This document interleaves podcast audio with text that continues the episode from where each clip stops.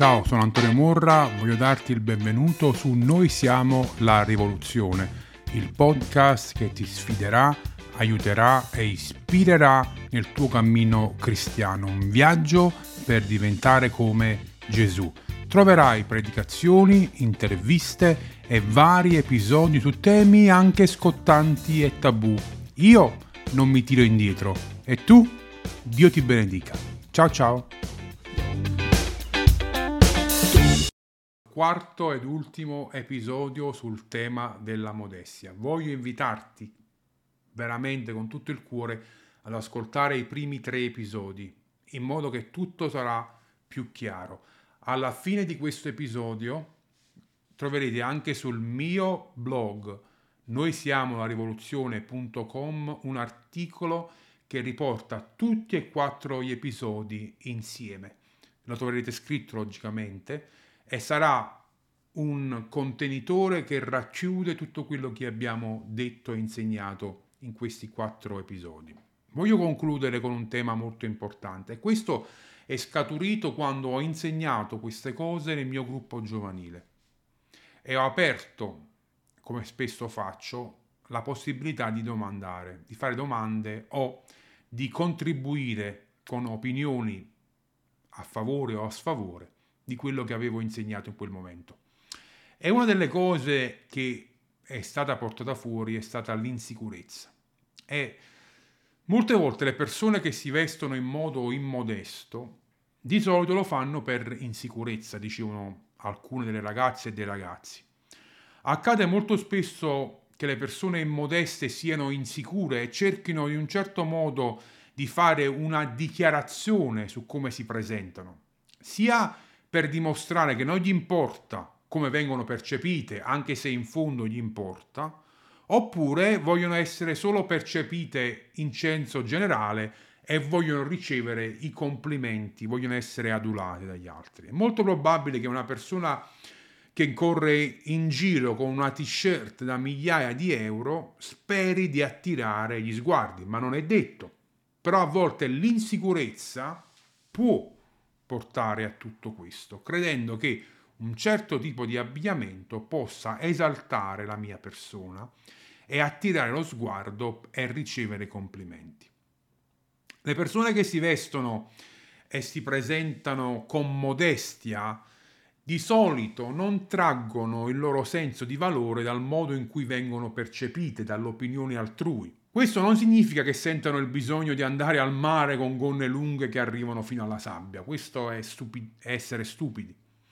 L'abbigliamento esteriore riflette uno stato interiore, mostra che il loro valore non è tratto dal loro aspetto esteriore.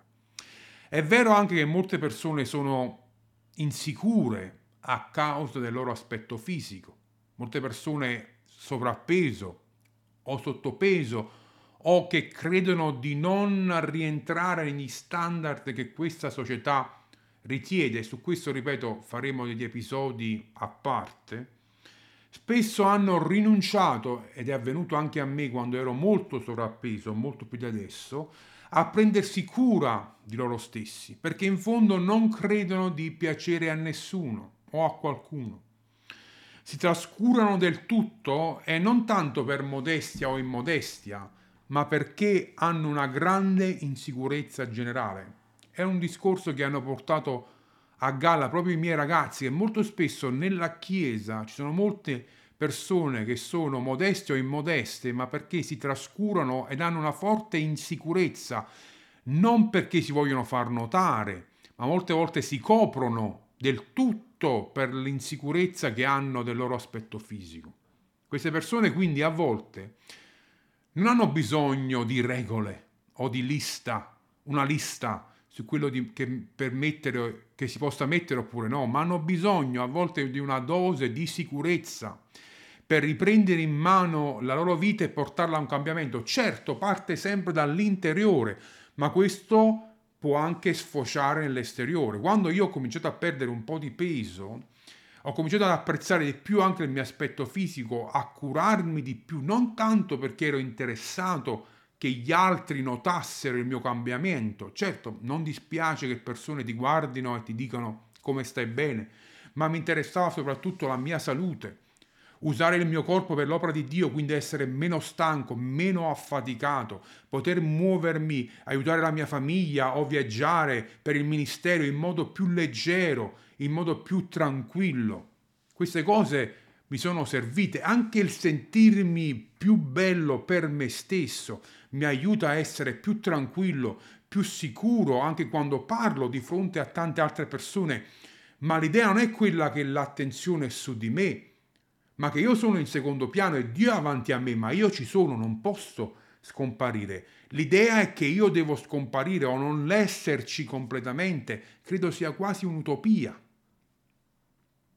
Quindi questo non significa che non possiamo, solo perché abbiamo paura che le persone diventano immodeste, non possiamo iniettare della sicurezza in alcuni dei nostri ragazzi specialmente, che molte volte sono così insicuri, e ripeto, ne parleremo di più in altri episodi sul body image, il body positivity, lo vedremo, lo approfondiremo, ma questo non significa, ripeto, che abbiamo così paura che le persone diventano immodesti da rimanerli nella loro insicurezza. Quindi dobbiamo imparare anche ad apprezzare il nostro corpo. Dobbiamo imparare che possiamo migliorarlo in un certo senso, non con un peso schiacciante, ma possiamo aiutare le persone a cambiare mentalità da una mentalità dell'essere notato per forza, ma all'altro estremo quasi dello scomparire completamente. Non credo che Dio voglia questo. E l'ultimo punto che voglio trattare, e qui voglio essere molto specifico, è parlare ai due gruppi che spesso si formano su queste tematiche. Il gruppo del legalismo e il gruppo del pervi- permissivismo, scusate.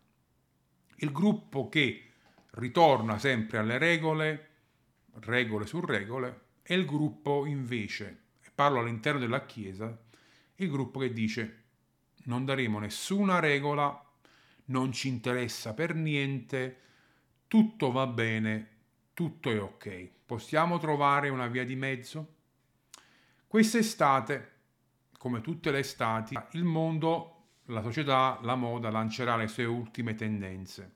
Alcuni cristiani le prenderanno e altri invece diventeranno i giudici per determinare se queste nuove tendenze sono secondo i canoni che loro hanno stabilito.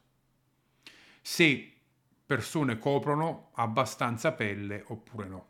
Altri invece si ribelleranno contro ogni tentativo è di frenare la loro libertà e di trasferire la responsabilità della purezza sessuale sulle spalle della loro vita. Io non voglio sentirmi sotto accusa se l'altra persona cade nella tentazione per colpa mia. La Bibbia contrasta entrambi gli atteggiamenti, sia quello legalista sia quello lassista, permissivista. Ci sfida a rifiutare sì l'approccio giudicante che misura la modestia dai centimetri piuttosto che dal cuore.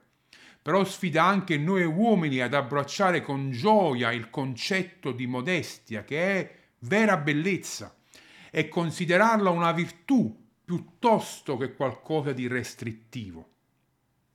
E per fare questo non ti darò né una lista né ti darò il permesso di fare quello che vuoi ti darò delle domande ben specifiche che potrai tu rispondere. Le tue regole hanno cambiato il cuore e i desideri delle persone?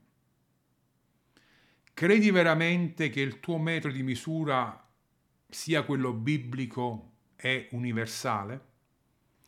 Hai considerato l'importanza delle persone e della loro salvezza più che delle regole legate a tradizioni umane? Le regole che stai imponendo con tanta forza sono frutto di una riflessione biblica o solamente perché si è sempre fatto così, secondo la tradizione umana?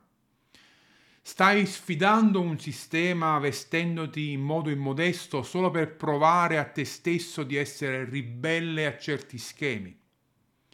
Il tipo di abbigliamento immodesto che hai scelto serve solo per sfidare i tuoi genitori o il governo della Chiesa o credi veramente in quello che stai facendo? Credi veramente che la Chiesa sia un luogo dove non bisogna rispettare certi canoni? Come per esempio quando vai in un museo, al Senato, in un tribunale, come ti vesti in quel modo, in, que- in quegli ambienti, in quelle situazioni? Non potremmo dire lo stesso per la Chiesa? Non risponderò per te. Voglio che tu rispondi a queste domande. Voglio ringraziarti per il tuo tempo. Questa è stata una prima prova di questo approccio al podcast. Di solito il mio podcast erano predicazioni o interviste ma questi episodi saranno più frequenti e se puoi lasciare una recensione, dei commenti sia sul podcast ma anche attraverso i miei social, te ne sarei molto grato. Voglio dire nel concludere che voglio ringraziare, anche se non credo gli arriverà, ma gli iscritti di Mary Cashian, Maggie Conthonental, perdonate la pronuncia, Tim Chalice, John Piper, C.J. Mahaney che hanno ispirato con i loro scritti molte delle riflessioni che avete ascoltato. Dio vi benedica al prossimo episodio, al prossimo tema. A presto. Ciao.